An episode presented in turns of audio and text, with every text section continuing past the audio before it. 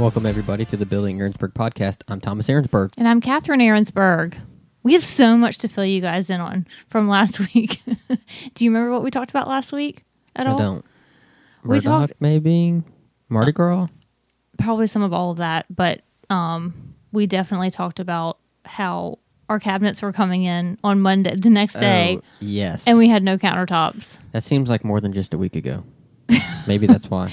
Yeah, we know. went to um we're participating in the yearly uh annual Dancing with the Stars, which is a fundraiser that we participated in years ago and then we go back every year and do what they call the alumni dance. Yeah. How does that relate to this being such a long week, though? Um because we practiced for Dancing with the Stars like Wednesday of this week and I turned to the Oh. person standing next to me and I was like I was like we were just here a week ago and she goes it was 3 days ago. I was like, "Oh, it feels no like wonder, a week ago." No wonder it came so quickly.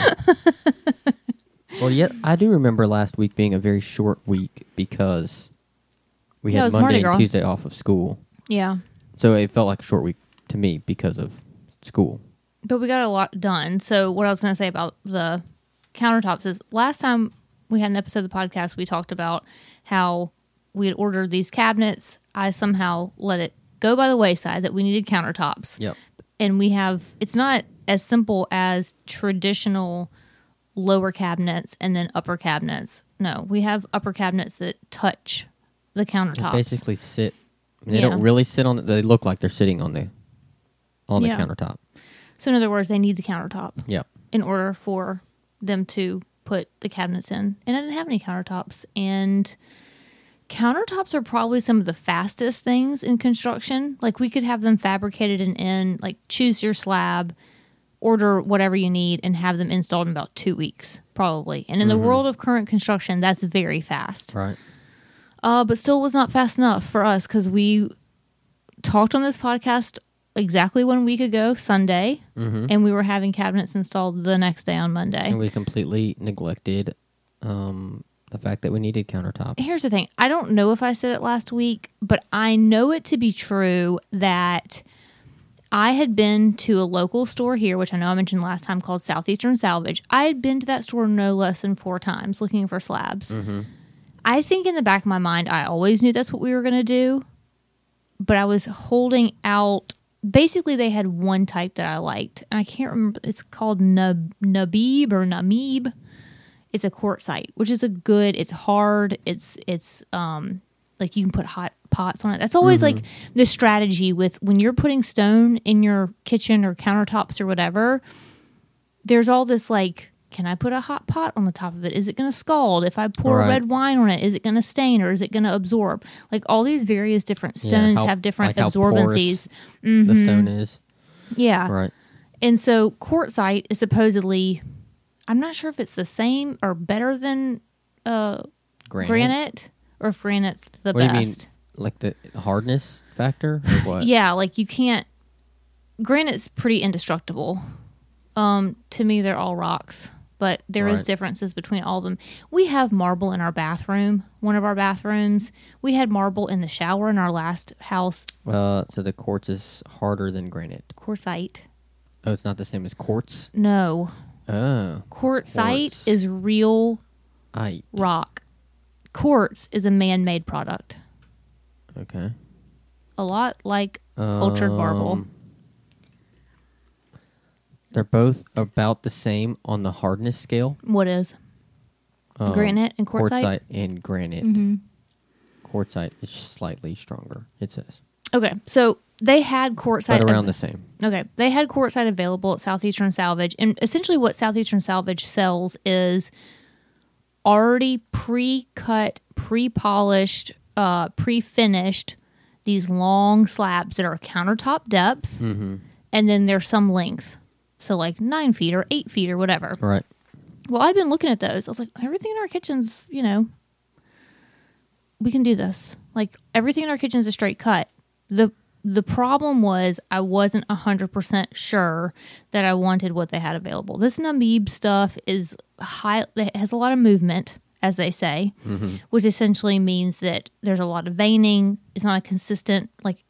You're not going to get a consistent look. Every one of those countertops is going to have a lot of veining in it um, a lot of color differences. I mean, it's generally like a gray, taupe, silver, white, cream, you know, colorway or whatever. Um, but when I went to go look, every time I go to look, I was like, ugh, I don't, I don't love any of these slabs, and I needed three of them. And um, so, you know, here comes the cabinets. The counter, I mean, the uh, cabinet guy, cabinet Carl, as we call him. I called him that morning. I was like, "Hey, what time are you going to be here?" He's like, "Uh, I think about 10." I was like, "Perfect. That gives me 1 hour to go from Southeastern Salvage, choose slabs, load them up and have them back at the house for you to have your cabinets put in and us to put these on top." And um, so anyway, I show up at Southeastern Salvage doesn't open until 9 a.m. So I get there. I'm like there when the doors open, kind of a thing. In the meantime, you had built a frame. If you've ever seen glass or stone traveling down the road in a truck, you'll see an A frame that's in the back of the truck. And that's how they safely transport uh, big, heavy, long sheets like that. Well, Thomas was like, go pick some countertops. I'm going to build you a frame and we're going to put it in the back of the truck and Yep. you better come home with some stone. Yeah. Essentially, was what you said. Well, I mean, I don't know what the alternative was. You would have cabinets um, that had holes in the top of them because you're supposed to have a countertop. I guess we could have thrown our old countertops on top. I have to tell you, by this point, I'm so tired of like doing and undoing and redoing all the stuff Yeah. we've done. I mean, granite is no joke to just take off and put back on. It's extremely pretty heavy. heavy. And we had already taken it off once, well, twice at this point. Mm-hmm. And it was just like, we just keep redoing and cut this. it several times. Yes, we just keep redoing the same doggone projects over and over again. So I was kind of with you on okay, let's just choose something. I had given up all idea that I was going to find like my dream stone or The something. one. Yeah, it was just like it's fine because again, like we talked about last week, the price difference was is so significantly less that I'm more than happy to save the four thousand dollars or three thousand dollars, whatever it is, on the stone to just have a countertop that I'm fine with. It's Right. fine. Everything's fine. So anyway, I'm there when the doors open. Um, I walk in. I s- told the lady like I need to purchase some slabs of stone. Out comes the guy who's like the floor manager, floor countertop manager. I don't know, whatever he was. Younger guy who was very jovial, pleasant, and uh, was there for every bit of my baloney malarkey that I was Yeah. about to hand to him that day, which Yeah. there was a lot. He was there to play, and I, I felt bad because there could have been other customers who possibly needed some countertops too, but he was fully on board with appeasing. Did you tell him everything that was going on? Like, hey, I got these countertops coming in today. I mean, uh, Um, cabinets, and I need some countertops. Maybe. But so if you've ever been to Southeastern Salvage, they put a lot of, the, well, they put all their countertops out in front. They're very heavy. So they just stick them out in front of the store. Yeah. Nobody's going to steal them. And so that's what I had been seeing. And I said, Can you flip through these with me, basically, Right. to see what's here? Because I saw one slab I was fine with, but you can't see anything but the ones that are on the most Right. external point, you know? And when you go to look for a slab of stone, there's one slab sitting there and you look at it and you're like, yes, I like it's like a museum. You walk through the museum of slabs of stone and you decide which one you like. And um when you go to Southeastern Salvage, they're kind of sitting like books, like on a bookshelf on that A frame, where you have to flip through them if you're going to be picking these things out. And um, he said, you know, we'll flip through these, but if you don't see something you like, he said, I've got more of these in the back that I'm about to bring out. And um, he said, you know, how long are you going to be around? I'll just go get them for you and bring them up here. And I said, you know what? I don't want you to go through all that trouble. Why don't, is it okay if I walk back there and look? Because if there's nothing back there that I want, I don't want to waste my time and I don't want to waste your time. Right. He's like, yeah, that's fine. So I drive around the side, and we're not talking about like three or four slabs. They got like a whole doggone stone yard back there. Mm-hmm. Probably like dozens and dozens of slabs of various different types. Right. And as I'm walking through, I'm like, look, they did have more of that Namib stuff, the quartzite. And I was trying to find slabs that looked similar to the one up front that I thought was acceptable. Um, and ultimately, I look over and there's some Carrara marble, which we all know what Carrara marble looks like. It's gray and white. It's pretty uh, consistent in its veining. Like there's Yeah. not a like not a lot of crazy movement in it. Um, but I know that Carrara marble is like some of the softest, most absorbent. Scratch it scratches easily. I mean, just don't use it. Right. Basically, is what.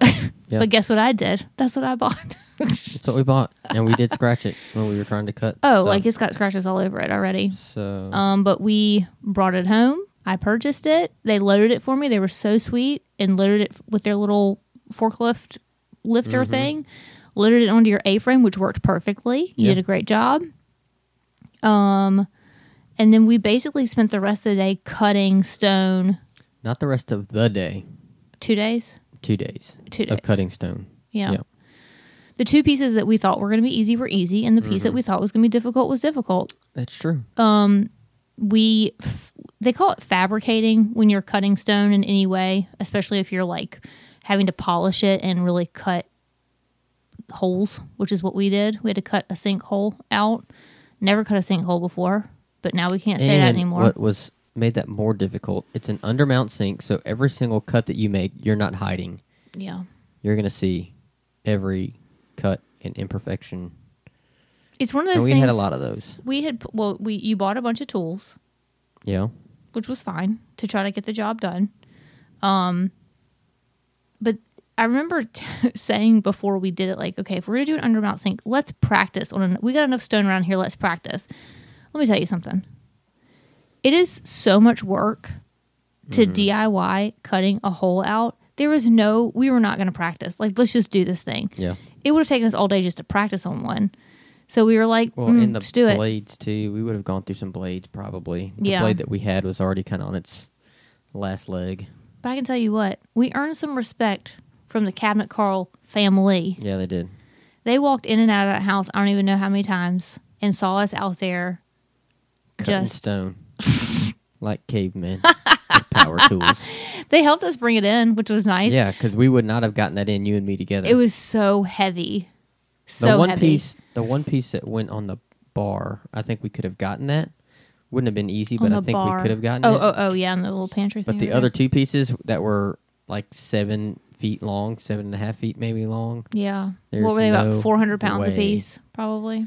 No way we would have gotten those. No. We probably, we, you know what we would have done, though. I know what we would have done. We would have put those things on On furniture, furniture movers, movers and rolled it in. rolled it in, and then had the kids help us lift it. That's what we would have done. Yeah, but there was so much getting it around the stove, you know, and around like the trim of the door, Yeah. under the cabinet. The cabinet guy was cracking me up though because he was like, "This is child labor. You can't use your kids for this." I was like, "Sir, you should be around more often because They think the same thing. I'm they sure. probably yeah." But these children are well versed yeah. in work, so um, there's marble dust everywhere. I just washed it off, some of it today, but it's going to be a long road to us getting back to Well, we normal. pretty much, with the exception, the exception of the floors, we've redone the entire kitchen in almost a weekend.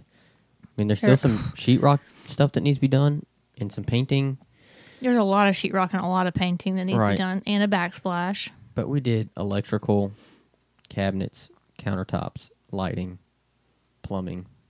Yeah. So, Yeah, the rest of the stuff's going to take some time. That's the thing with us is that we never have this, and I guess it's real life. Real life is not HGTV where you come back in 30 minutes and there's just a done kitchen um, or a done, you know, whatever project.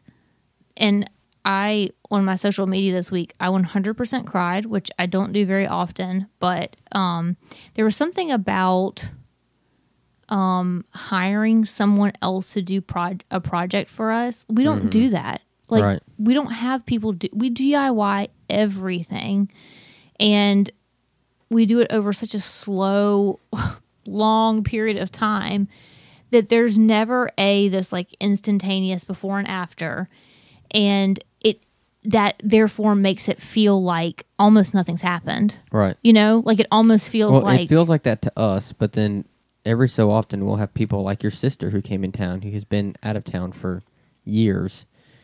Um, and she came in and the house looks like a completely different house. Yeah, she's been gone what four years, probably four and I a half we years. probably would have just moved into this house when she left. I get that we've changed a lot over four years or five years, but Yeah, but even so, it's just like a slow right, evolution. people that have come within the last six months to a year, Yeah. it's a completely different house. Yeah, I know. My one sister um, came in. She's like, "You guys are done."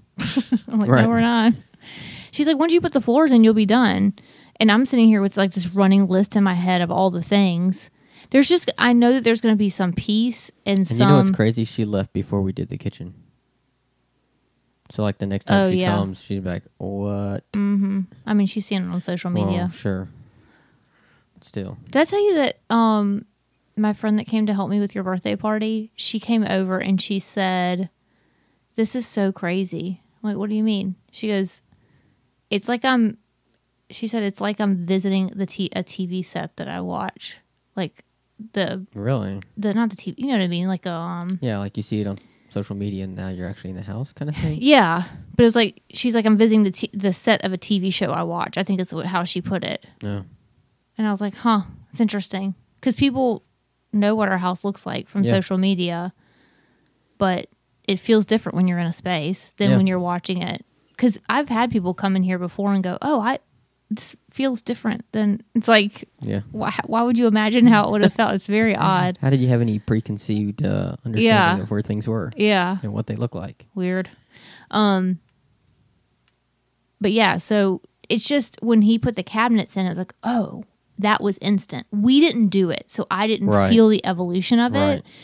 Whereas, Yeah, he built everything, painted them. and yes, and brought them in and installed them, and it made me cry because it was like, oh my gosh, he just like, a, it's it's something amazing that happened in a very short period of time, Yeah, and B, hiring someone else is a huge step for us. It's just not not something we do No. that often.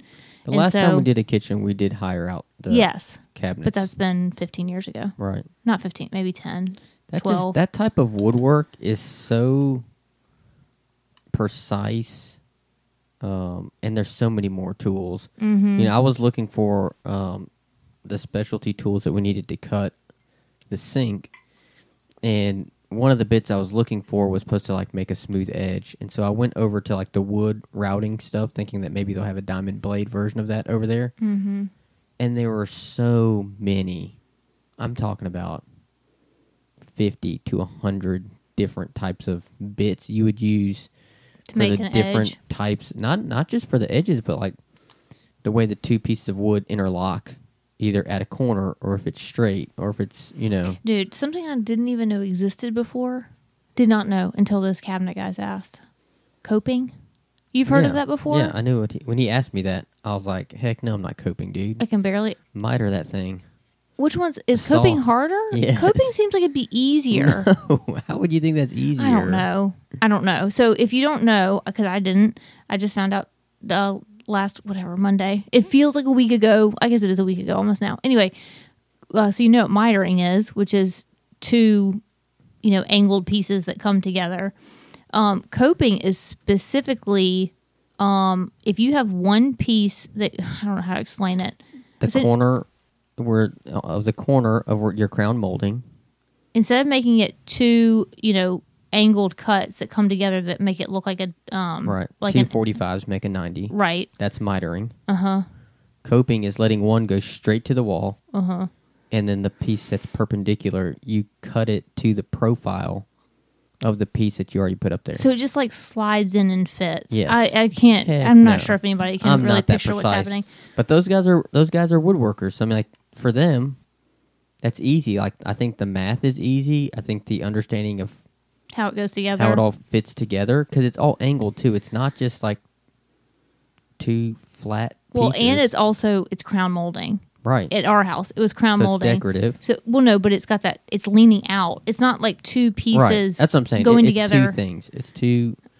It's not just the angle flat against the wall, which is 45, but it's also the fact that it's angled at 45 degrees with the ceiling.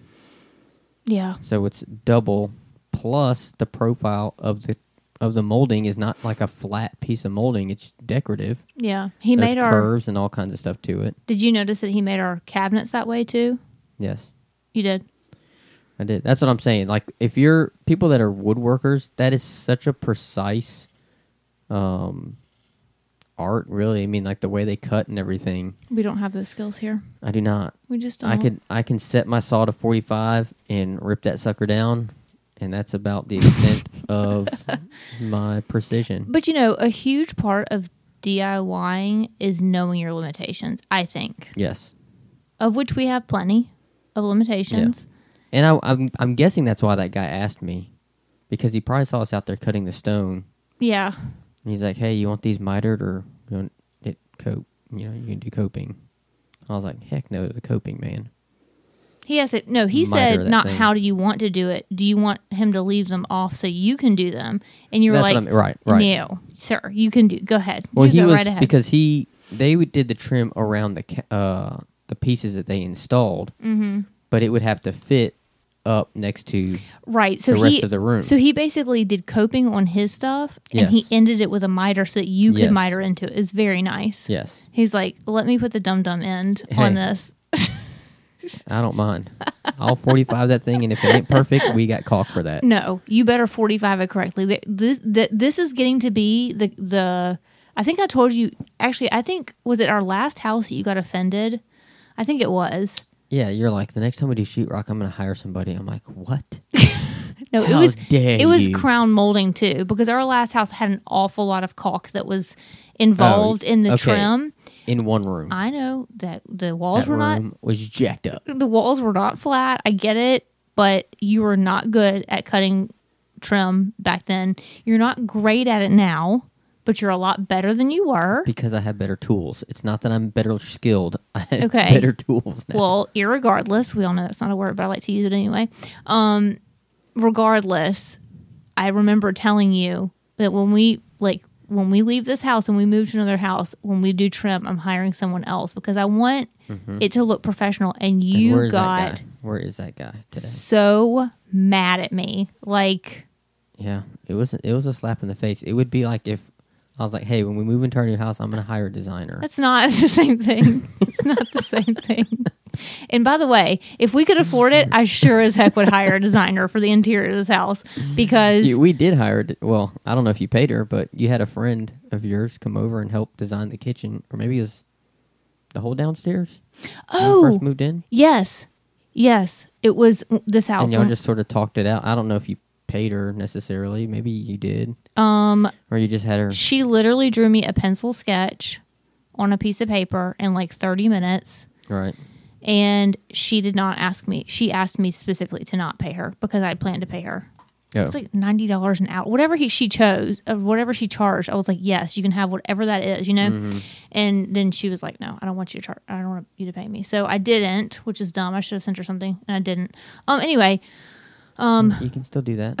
five years later, still accept it. yeah, five years later. But um, anyway, that's the nice thing about working designer to designer is that she drew like a little tiny little thumbnail sketch, and we followed it, and Right.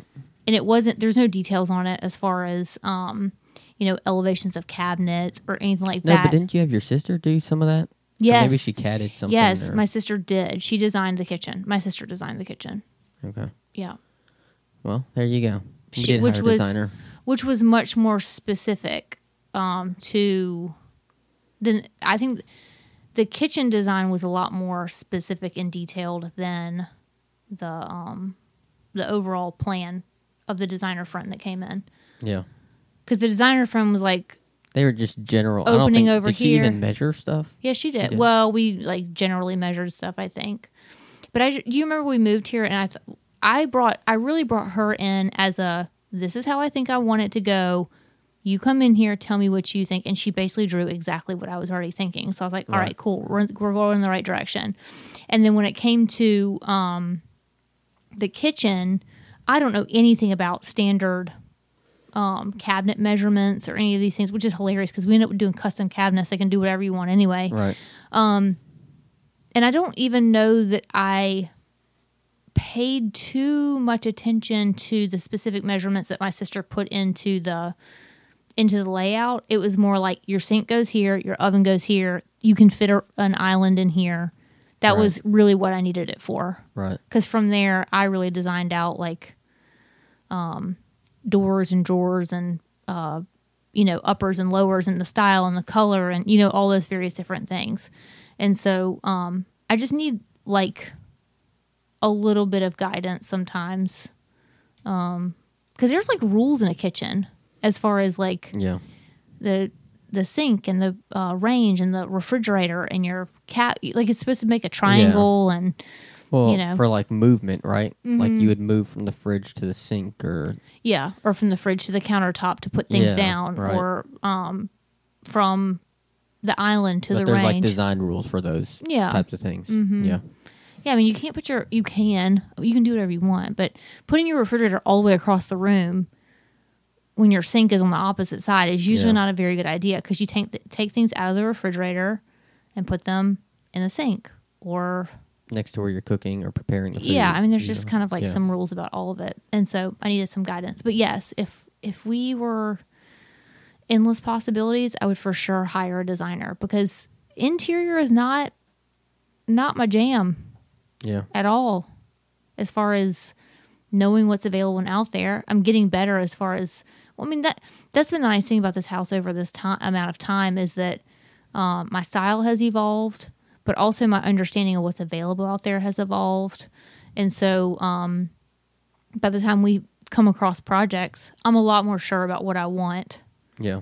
than i was five years ago you know Yeah. i mean Makes sense. standard ca- cabinet widths, I now know what those are. Like I know that a sink base usually about 36 inches, you know? Mm-hmm. So Well, that definitely helps now. I mean, we're Does done it? now. Well, I was going to say we're done now. And we hired a custom cabinet guy. So yeah, so we had like a 96 inch cabinet or 90 I don't even know, 84, I don't know. Was, Some uh, longer. yeah, one was 92 and the other was 80 something. it was definitely not in the increments of 30, 32, 34, 36 Right. inches, that's for all. sure. Um, but they're in now. Our countertops are in. Um, still a lot of stuff. I'm gonna um, go over and look at some fabric to start doing some little like curtains in the windows and things like that. Yeah. So really, other than our floors, um, all of the other stuff is just kind of stuff that we can do here and there, like sheetrock, mudding, and painting, and But again, all these things we'll do over the next two months probably, right, and then the kitchen will be done, and it will be this like very uneventful. right, We will. You don't. We never. We never get to walk into a fully done space and start using it all at once. right. So by the time our walls are done and everything, our our cabinets may have a couple little nicks in them. right, The countertops probably will have some wear on them. right, And so we never get to like use a fully new at one time. That would be if we ever got to that point where it was like someone renovated something for us all at once, that would be like the waterworks for me, a hundred percent. I would probably start crying like major on that. Because that's like extreme home makeover kind of thing. Like they, uh, you just Um, walk into it and it's completely done. or anyone who builds a house. His face right now. Mm. He's like, "What are you talking about? We don't need a TV show. The you could just thing. build a house like any normal person does."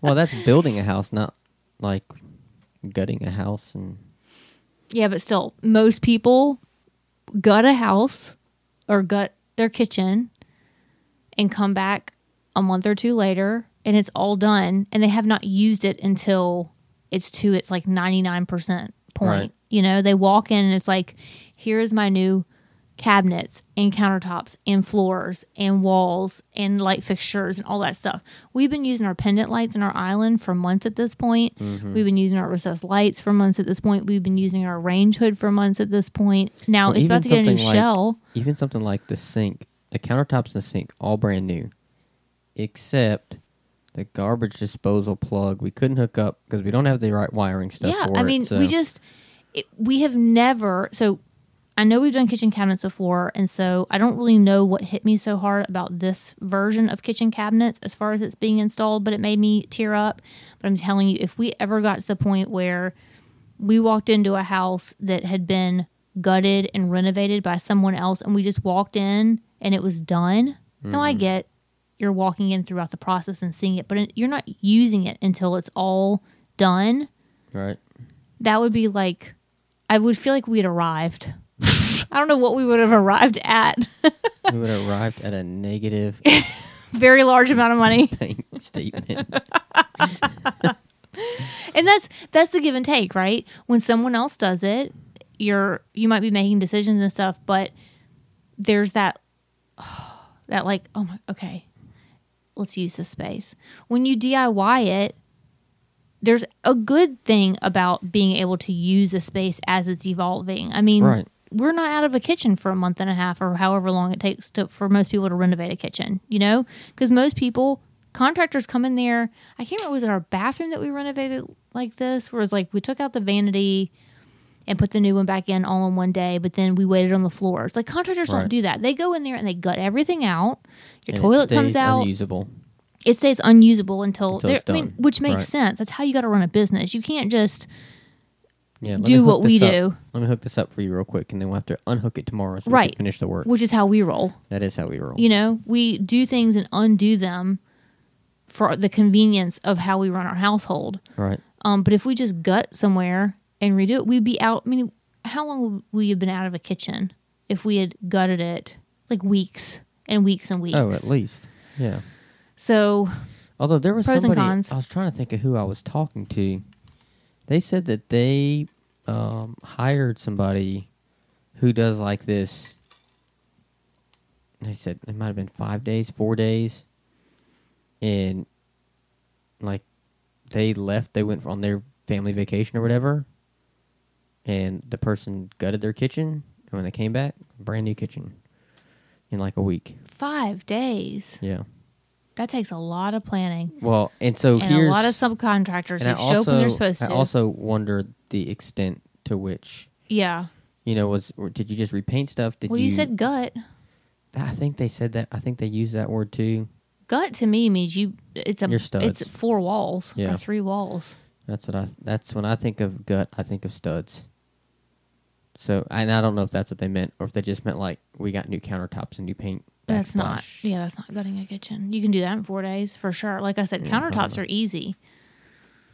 I don't know. Painting too would be a day. What an amazing business idea. You would pay a crap ton of money for that though. Mhm. One week. It can be done. It really could be done. You would do. That's well. It can be done provided that you run into no issues. Okay, A, that never happens. Yes. And B, I'm telling you, it's a subcontractor issue. Unless it's a company that Unless has it all in house. Right. I was gonna say all those people are your people. you Still, know. that's hard. If that's your business, a five day kitchen, and you got a bunch of those lined up, somebody's going to not be a five day Yeah. kitchen. I mean, well, maybe you don't line them up one week after the next week. You give yourself a couple days, maybe even half a week of buffer. But I mean, if you're going to pay someone to do a whole kitchen in five days, you're probably paying a pretty penny. Hmm. I would imagine. But again, man. I say they gut the kitchen. That, that might have been the You need more information on this. Here's the problem. I don't remember who told me that. Because I've talked to We so can't ask people. for verification here. Well, I talk to so many people about our kitchen stuff, where they a lot of times they see your social media, and then they ask me about it. Have you gotten any comments about our countertop situation? Because you, y'all, if you're not watching Yeah, my Instagram, had a couple you have people- no idea. Well, baby, if you listened last week, you know how bad the two of us were sweating the countertop situation. Yeah. Like it was a sheer miracle that I showed up to Southeastern Salvage and they happened to have three slabs of exactly what. Well, I mean, it wasn't exactly what I wanted or needed or whatever, but it was. It was like, okay, I'm good with this. You know, Yeah. the other ones would have been a stretch for me to feel comfortable with, just because they have so much movement in them. But um, we got them home. We used them. We fabricated the sink, which is nuts. Yeah, Y'all, to cut a that's sink out of uh, the only comments I've gotten from people are y'all are crazy for trying that. but we didn't. Yeah, That may be the hardest thing we've ever done. and we didn't do it well. well, most most of the, the all the straight cuts are fine. Mm-hmm. In fact, they're like perfectly fine. Like I remember when we well, when we put them in, Yeah. they were like an eighth of an inch. I mean, definitely less, less than a quarter of an inch Mm-hmm. accurate. So that's pretty stinking good. The sink is not that bad. It's not great. It's not great. The caulk situation in the sink is worse. Well, think, than the but stone. Yes. It, ha- but because I think it's because the hole was so wonky, Mm. the the caulk had to make up for it. I don't think that's true. Anyway, nobody knows what we're talking about because I can't see it. But I will say that the other dilemma was I didn't have a sink, y'all.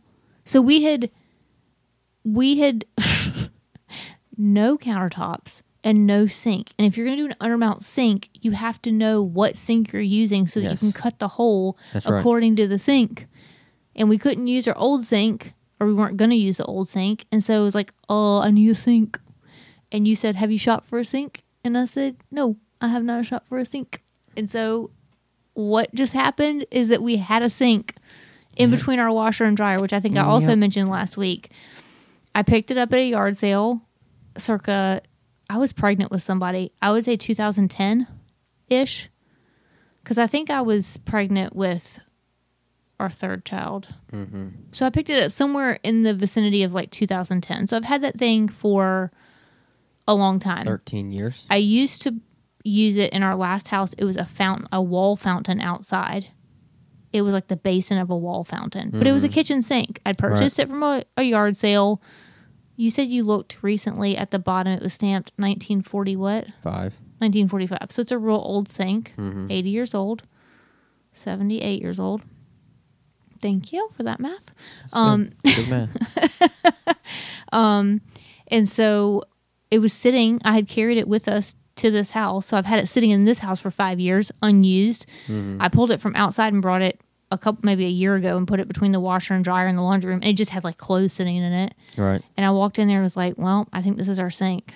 So we, in one day, figured out the countertop situation, what sink we were going to use, cut the sink hole. Well, it was two days, and installed it all. Um, so I think we did pretty we good. could do we could do the five day kitchen. we where are the cabinets coming from? Oh, you have to hire the we cabinets. we did that. Like you have to have a guy, I guess. yeah. And I a don't know, man. sheetrock person. I mean, and a plumber. Again, it's if they all show up, Well, if you have a guy that can do multiple things, like you. yeah. If you had a guy that can do, like when um, when those cabinet guys were there, there were there were some things like the the dad, Mister David.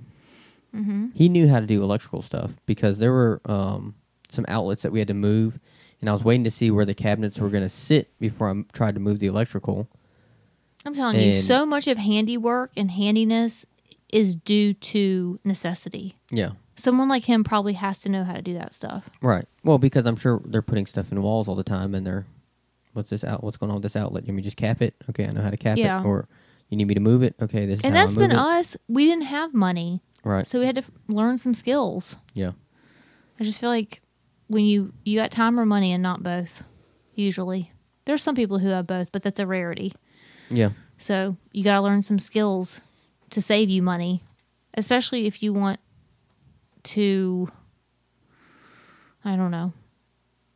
Either like I mean, it, ours is home improvement stuff, and it's like like my dad said, he's like, "This house was fine before you guys started renovating it. Why'd you do all this?" And it's not that it looks bad or that he doesn't like what we've done, but he's like, "You took a perfectly fine house." Right. It's like because I just, you know, so it's Because it looks better now. it's not important or it's not it's not necessary i guess but like Well, they haven't really done anything on. They did the floors in their house, mm-hmm, and that's probably it, right? mm, I thought they yeah. did some stuff in the kitchen. Is that also just floors?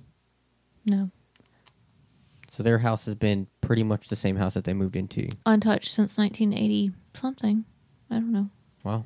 somewhere kitchen's the same they did some floors out in the formal living room or whatever years and like i was a kid um but anyway all that to say there's there's other skills that would be considered a lot more necessary like a mechan- like a car mechanic Yeah. or you know fixing like your heater or your AC unit or Mhm. your um you know hanging shelves or um, Woodworking. yeah That- woodworking stuff. Like there's plenty of stuff that is not decorative. I mean we've put archways in our house. Like that stuff's not necessary. You know there's been a lot of uh frivolous for lack of a better term Mhm. maybe things that we've done that it's like i thought they were pretty. Yeah. um but there's plenty of skills that people learn how to do because they don't have the budget to to hire somebody else to fix their car. I mean, that stuff can add up really quick. Yeah. And we've bought, we've done plenty of car stuff ourselves, and car parts are pretty cheap in comparison. I mean, the labor really is the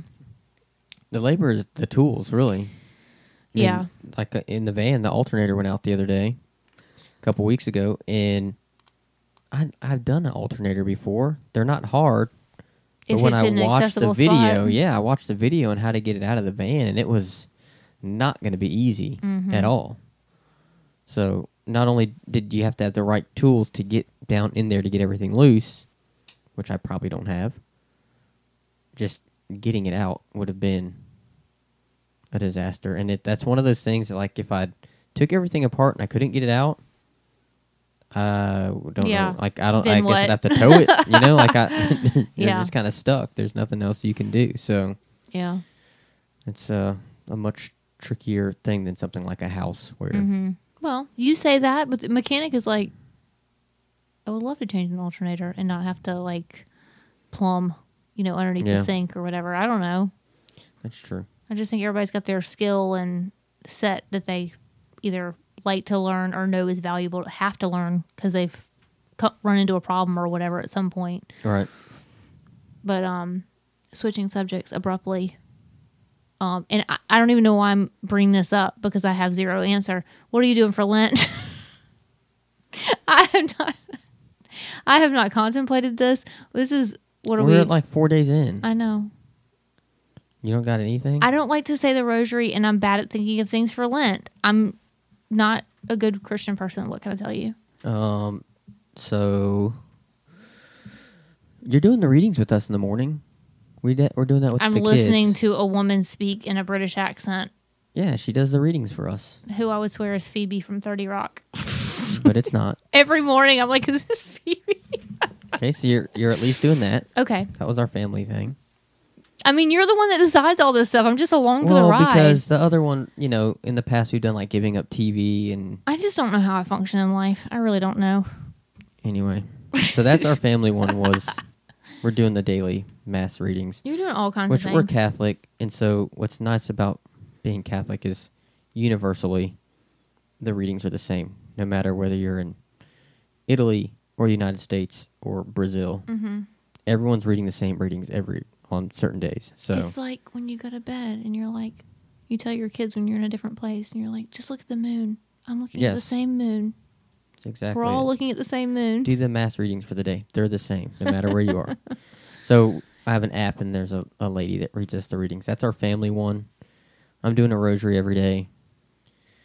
I'm also fasting on Fridays. You're also doing Bible, Thomas. Um, also, yes, that Bible. What do you Instead call it? Bible in a year. Bible in a year. Instead of doing um, podcasts and stuff in the morning, Yeah, like I go to the gym, I usually listen to podcasts. yeah. I put that on, or like today when I was working outside, instead of listening to music or podcast, I, I, put that on. I don't know if I can handle Father Mike Schmitz He brings a lot of energy. He reminds me of. at 4:45 a.m. I think it's too much energy. he much reminds energy. me of the guy that did P90X. What's that guy's name? Tony, Horton. Yes. Look, he is so excited. Like he finishes reading the story. He's like, "Isn't that amazing, guys? okay. Did you just? Wasn't Yes. that amazing? What Moses just did?" do you remember like, uh, I guess.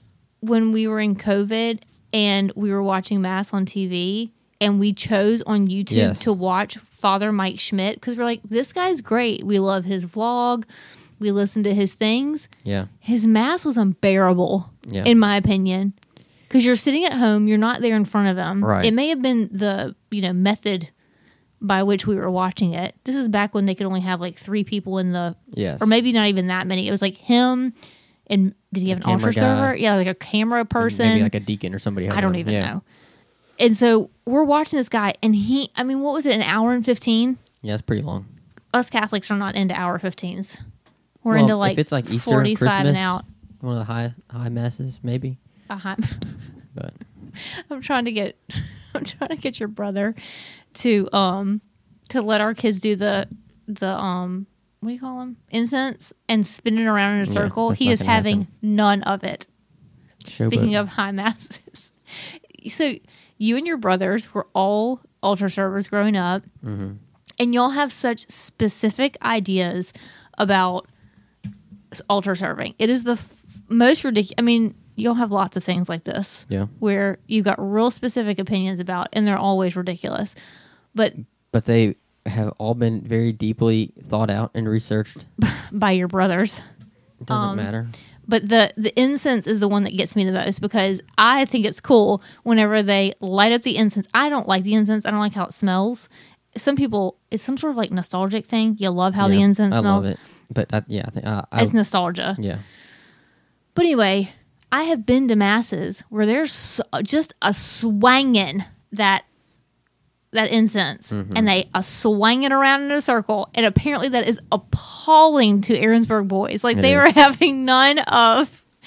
You're rolling your eyes right now. we were trained that nothing should ever go higher than your shoulders. your hands should never go higher than your shoulders. Anything that you're swinging or lifting, your hands should never come higher than your shoulders. so then, why are people swinging it in circle? I don't know. It's the funniest Showboating. It's showboatsmanship. Showboatsmanship. Disrespectful. But if it's they're a high mass, it, they're making that? the mass about themselves. I don't know, man. There's so much gold going Look on at in me. Look at me. Don't worry about Jesus. Look at Okay.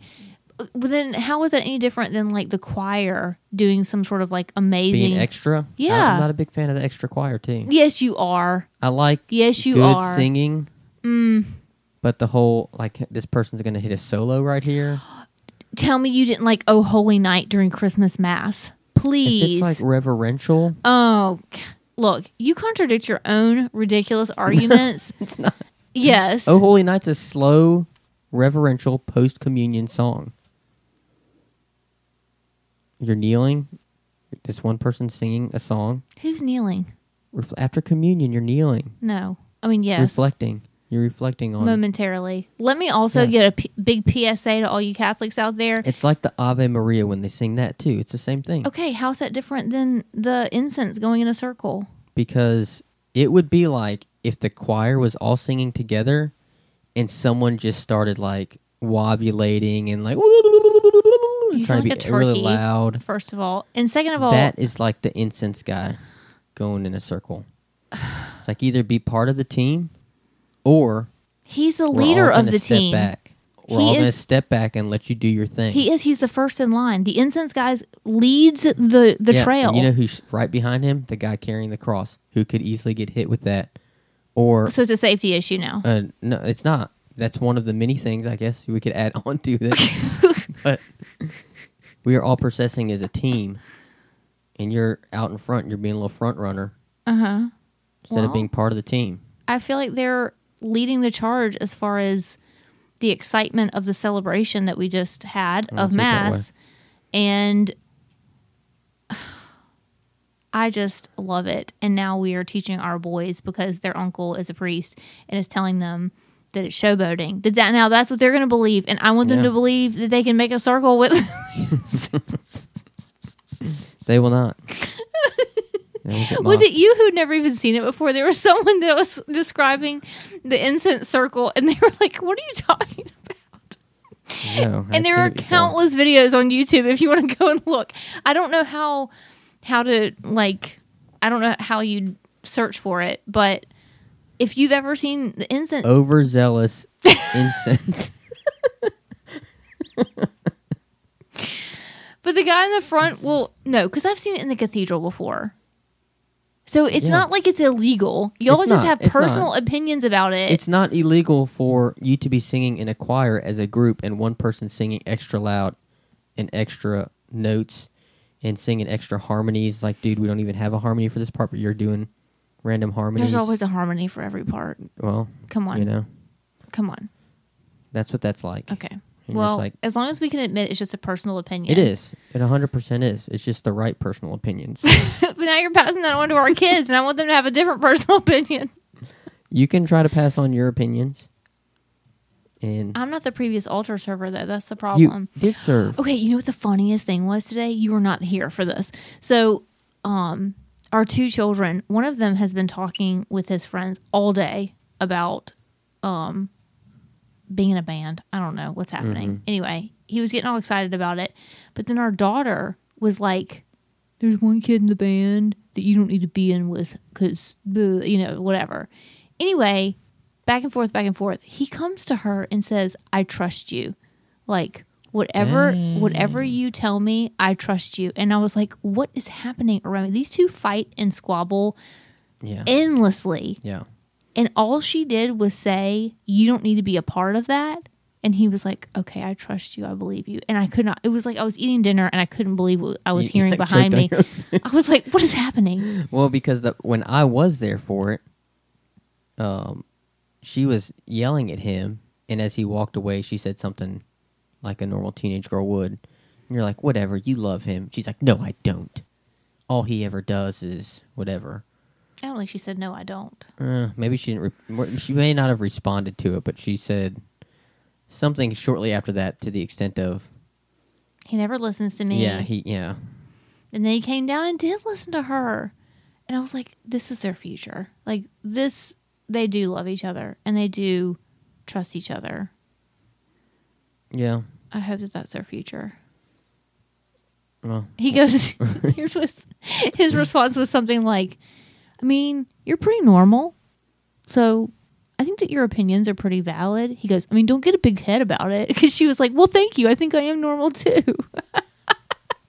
Yeah, but she's also a high school girl and probably hears what the other girls are saying about this kid. Maybe.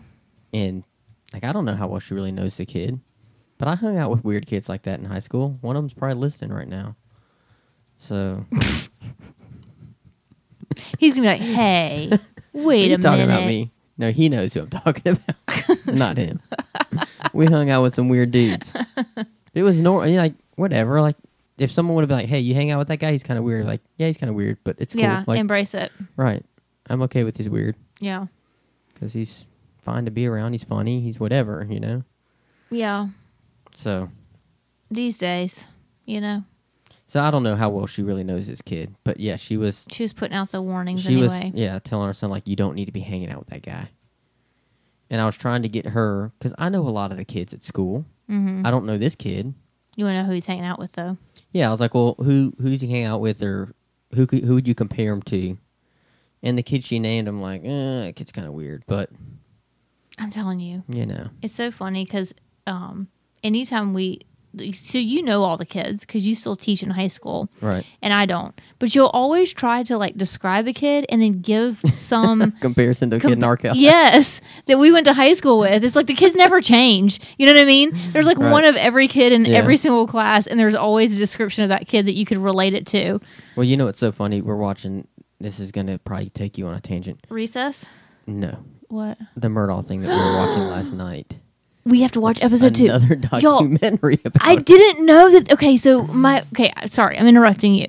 I did not know that there was a third documentary on Netflix. Well, it's not a third one on Netflix, but there's a third documentary. People kept asking me if I'd seen the one on Netflix. I'm like, yeah, I've seen it. It was like a year or two ago. I don't even know when it was.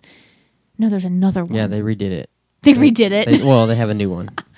Anyway, as I'm watching this episode, and they're talking about the son that was killed, I'm like, God, that kid is just like yeah, it reminds me of someone else so we went to high so. school with. Yeah. like exactly like. I It's like the kids don't change, you know, like Right. the dynamics don't change. There's going to be the wealthy parents and that that they let their kid get away with anything Yes. and they, you know, apologize, not apologize, but like let, help them get away with all the things. And Mm-hmm. there's going to be the wacky kid and the dancer kid and the SGA president kid. And, right. but it's just, I mean, I didn't, I said Recess, which is the name of a cartoon, but it's that way too. Like you watch that show Right. Recess and everybody can identify with one of those characters Right. because the kids don't change. Yeah. I mean, there's there might be some a little bit of crossover between some of the kids, but for the most part, like I could think of in any any kid like if our son or daughter was to talk about one of their friends or whatever, a classmate.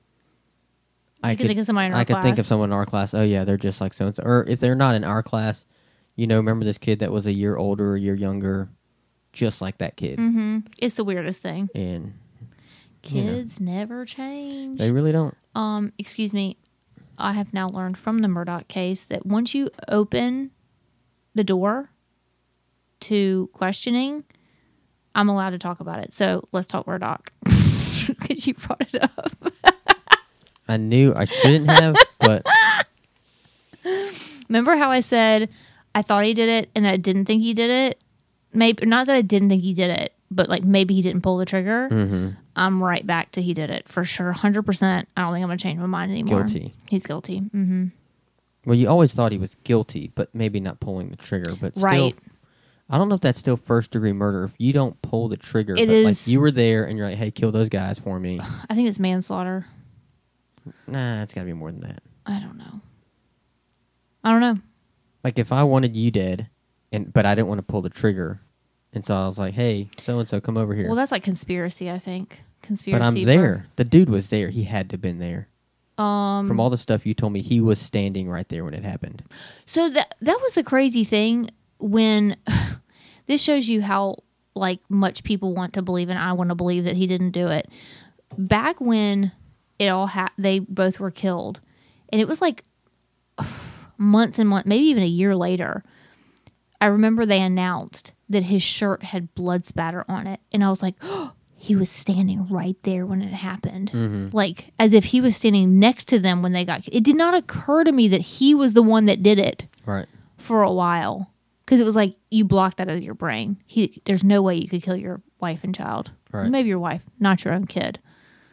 But the more I learned about this dude, I mean, there's so many things that aren't admissible in court and they can't bring in there and they can't talk about.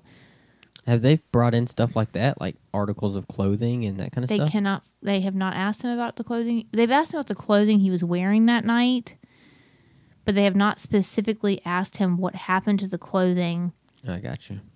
that he was wearing. There's several videos of him that afternoon, and he changed mm-hmm. clothes several times, and says he took a shower and changed his clothes. But nobody's like, "Hey, where are those clothes?" Yeah. He talked about how many places he's kept his clothes. He's got a lot of different properties, and he was staying with a lot of different people.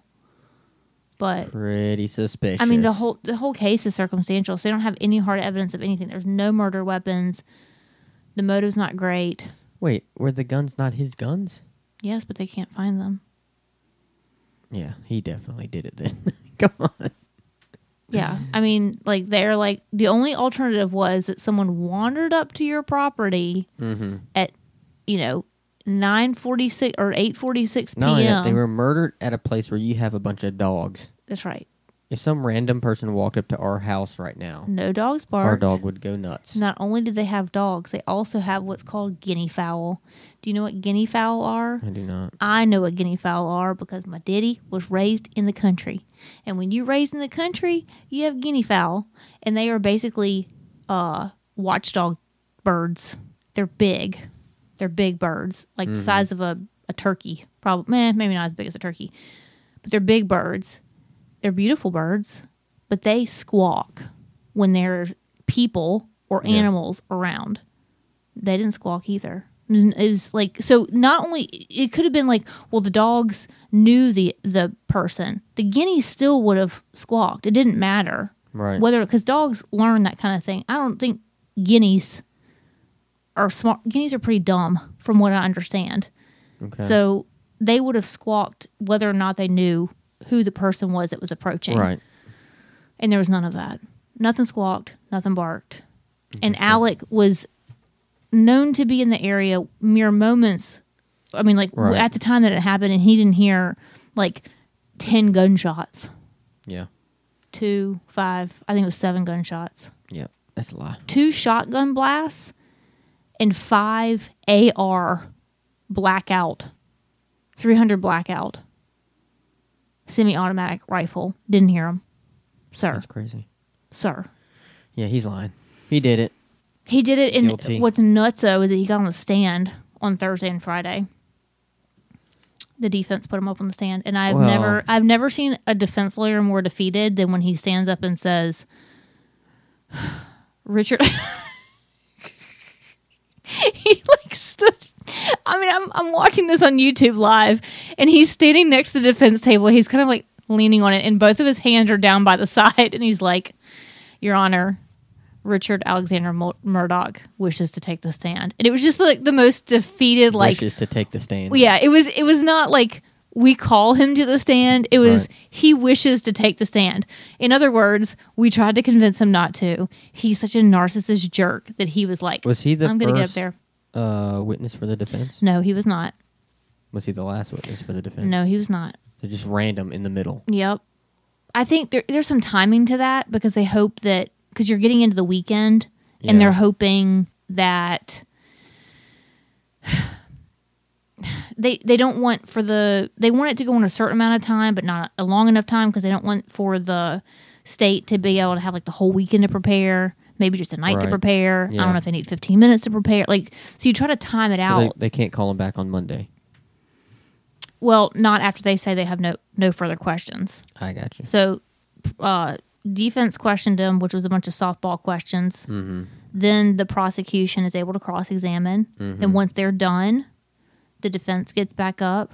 Yeah. And I think that the prosecution can redirect one more time. Again, not a lawyer, I don't remember exactly, but um, there can be quite a bit of back and forth. But it's my understanding that it's like just to re clarify things that they've already talked about. Like you can't really bring up anything new once you get through the Yeah. back and forth. But it is also my understanding that um, Alec did an awful lot of lying on the stand, or he wouldn't call it lying. He would call it. Um, he he specifically referred to it as lies of omission when it came to his financial crime stuff. Mm-hmm. He does a lot of lies of omission or not whole truth. He weaves in truthful things, and so the Right. things that are lies, you can't say that was a lie because some of it was the truth. Right. That's how his brain works. You're Yeah. you're re- when he was on the stand for two days straight, you start to understand how his brain works, which is he has convinced himself that the things that he says, even if there's a little untruth to them or or lie by, by omission, it's not lying. It's just not. But the, the prosecution asked him several times, "You would agree with me that not telling the truth is a lie?" And he kept saying yes, but it's obvious in his when he explains things mm-hmm. that he there will be things said to him that you know happened as a matter of fact. And he'll be like, "Well, I don't believe it happened that way." It's like you can't believe it or not believe. It's a it's a It either happened or it didn't happen. right? But he'll say, "I don't believe it happened that way," or or I don't think it happened that way. It's like, dude, how did it happen? And then he'll re-explain it with some minute detail missing or different. Right. And so it's like if your whole statement is not a hundred, like I think I explained to you in the car earlier, if I were to say that dog has super long legs, he might be like, I don't agree with that statement, and you'd be like, well, that dog, like you show a picture of the dog, and everyone in the courtroom is like, that dog does have super long legs, and he'll say, well, I don't believe that dog has super long legs. it just has long legs. Right. That's that's how he thinks the truth, Right. the difference between a truth and a, you know, that's how he rolls with the truth. Interesting. So it's complicated for sure. But um, anyway, like I said, I I think the further we go along, I'm like, oh, he did this, and I'm hoping that by him being on the stand, the jury sees what an absolute liar he is. Yeah. He's a con man for sure. Yes, and um, again, the things that are presented in court are the only things they can present. You know, they can't Mm-hmm. they can't go into all the other things he's done that have nothing to do with this case. But the dude has a just ridiculous I thought you said they brought the financial stuff into the case, though. Oh my god, that was like three quarters of what they talked about was the financial stuff. Essentially, they're trying to establish that the guy's a crook and a liar. yeah, but he would he was untruthful and was willing to lie to his closest friends, his family, um, people who relied on him the most, the most vulnerable points in their life. Like he just was willing to lie. It didn't matter what the circumstance was. He was willing to lie, and it's all to say.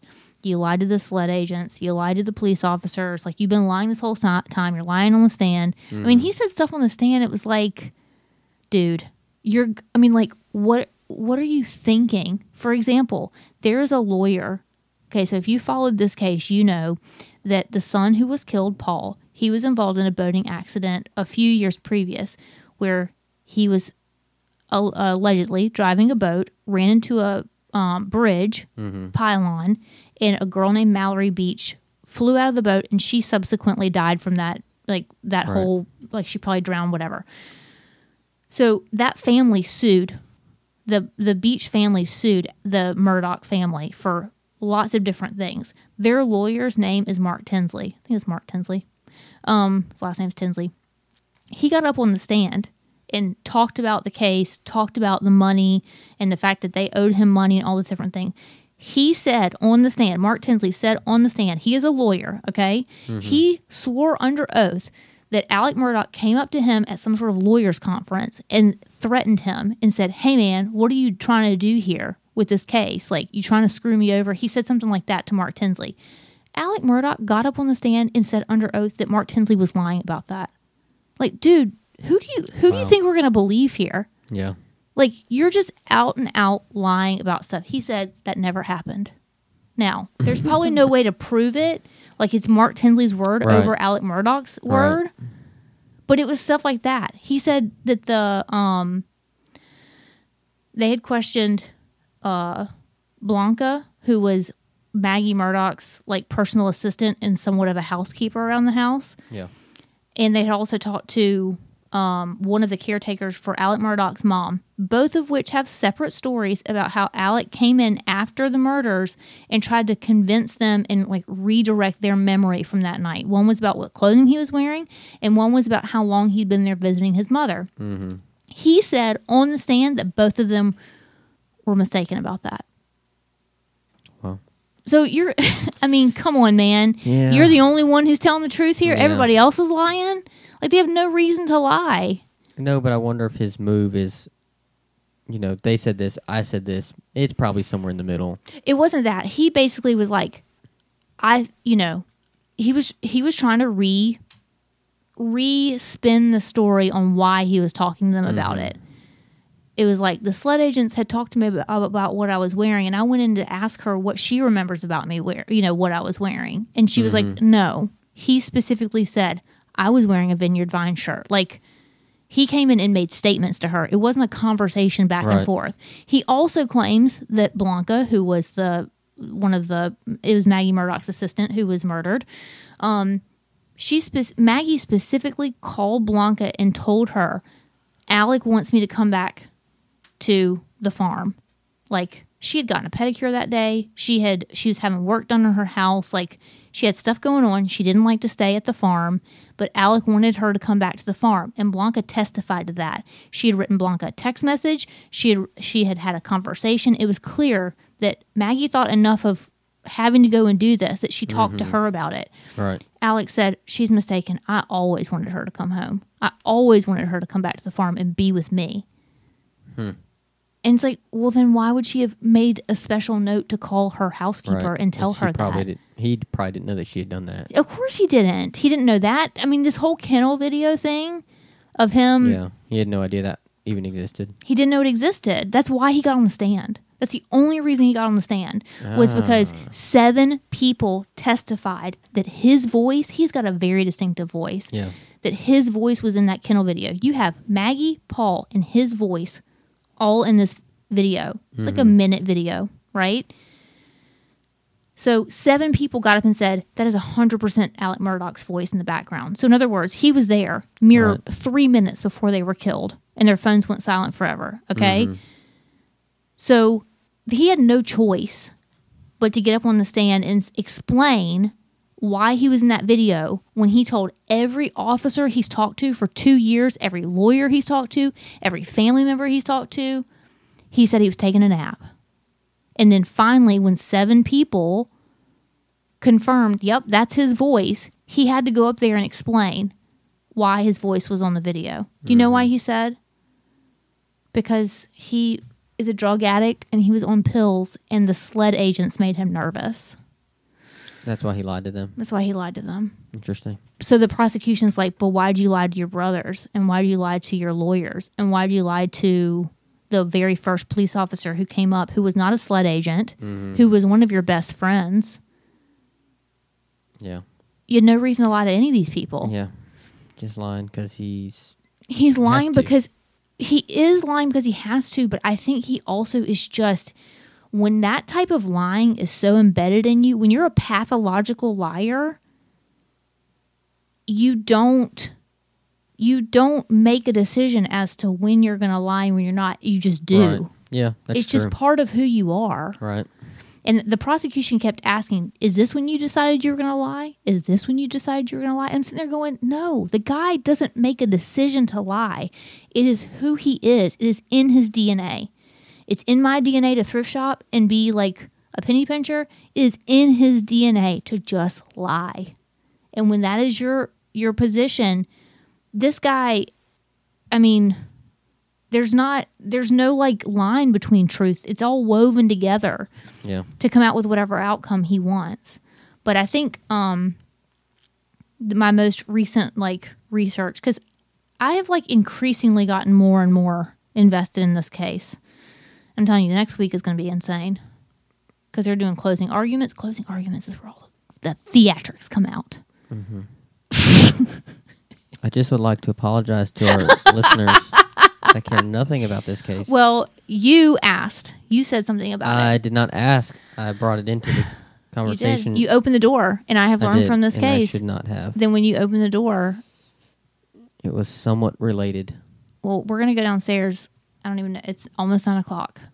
We get to go downstairs and watch another episode, so you can fall asleep, and I can be like, like Mm-hmm. my eyes wide open and my fingernails in my mouth. Yeah, I look as I was falling asleep. I know you kept looking over, like, is he still awake? you still got this? We still going strong here?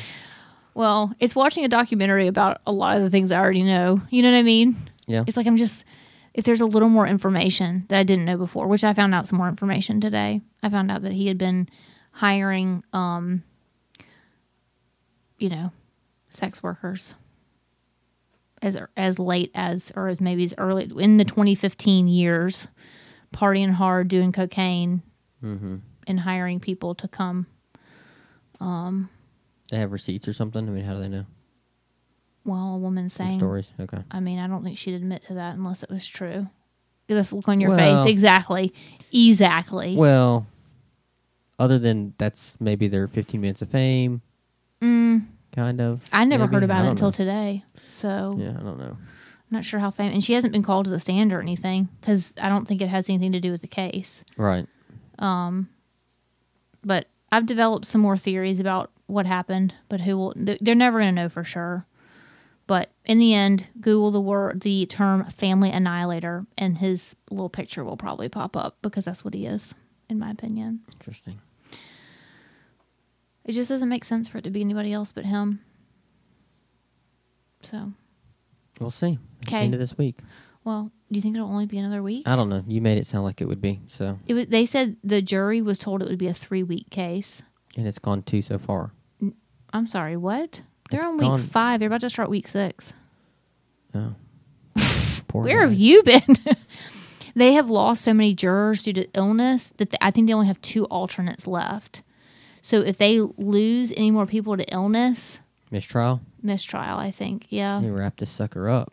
Files prosecution, I'd be wrapping this thing up. Well, but then they have to deliberate. Like I don't know what they do about what if a, a jury gets sick during I don't deliberation. know. But if they come back with a hung trial, they got to start all over again. Yeah. Ms. And by this point, they ain't no way you're going to find a jury who has not heard about this case Well, and do you get Alex Murdaugh back on the pulpit again? on the pulpit. Yeah.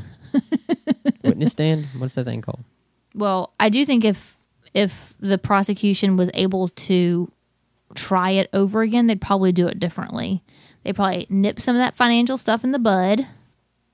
I mean, they went on Yeah. for like two weeks Right. about every check he'd ever written that was bad. So they probably Yeah. shorten it up in some some of that out. places. It's like a trial run. You know what I'm saying? Yeah. And maybe they do it better the next time. There is a ton of stuff that I don't know why they're not talked. Like, why are they not bringing it in? There just seems like a lot of It may not that, be. It may not be admissible. yeah, But- maybe so. Anyway, I apologize for the Murdaugh talk, but until this case is over, Yeah, And I apologize for bringing something Hey, related to it. By forced law- us down that road. by law, you opened the door, and so therefore, I was able to step right into it. I'm learning things in this trial. It's like a. It's like a. This is how I learn. What if I had objected? I object. overruled? Sustained. I said overruled. I'm the judge, juror, and executioner, sir. I've learned what overruled means. I've learned what sustained means. I'm basically going to law school right now. I could be a criminal prosecution, but I have to tell you, the amount of work that all the team has to do in order Yeah. to have it's compiled all too. this it's stuff. not just like a two or three guys. It's no. I mean, and that's another interesting thing I learned too, which you don't see because they they're televising this whole thing, well on YouTube or wherever, and they've got various different cam- camera angles. But um, I watched several things that uh, are like of people who are actually sitting in the courtroom, and they're like the amount of stuff that's happening in the courtroom that you can't see on these videos. It's like people are like running in and out of the courtroom, like getting papers and carrying them out from the team, and like going and researching stuff and coming back and handing things off and Yeah. You don't see any of that. You don't see any of that. Yeah. You see, and you of course you can't see the jury on. Um, they don't show the jury Oh, at all. They're supposed to be anonymous, right. and so, um, but they do have like a tight shot on Alex Murdaugh, on Buster, his son, you know, on the defense team, on whoever's on the stand. They've got Mm-hmm. so you're getting to see some detail of all the things. But um, anyway, it's it's been very interesting. I'm learning a lot. I'm going to I'm going to law school right now, so I feel like it's a valid use of my time. Yeah. I'm getting a lot of plans done. Law degree. I'm getting a lot of plans done. done. I'll be like, um, what's her name? L. L Elle Woods. Someone said the other day that it's like they're expecting for that moment where she's like, and if you were in fact in the shower, then it would have messed with the Deactivated yeah the- The perm. yeah deactivate the perm. yeah. They're like everybody keeps waiting for that moment. I don't think it's going to happen, but I don't think so either. Alex Mur- Murdaugh's uh, perm needs to be deactivated. Needs to be some moment like that. Anyway, Yeah. all right. You guys have a good week. Until next time. Bye, y'all. Bye, y'all.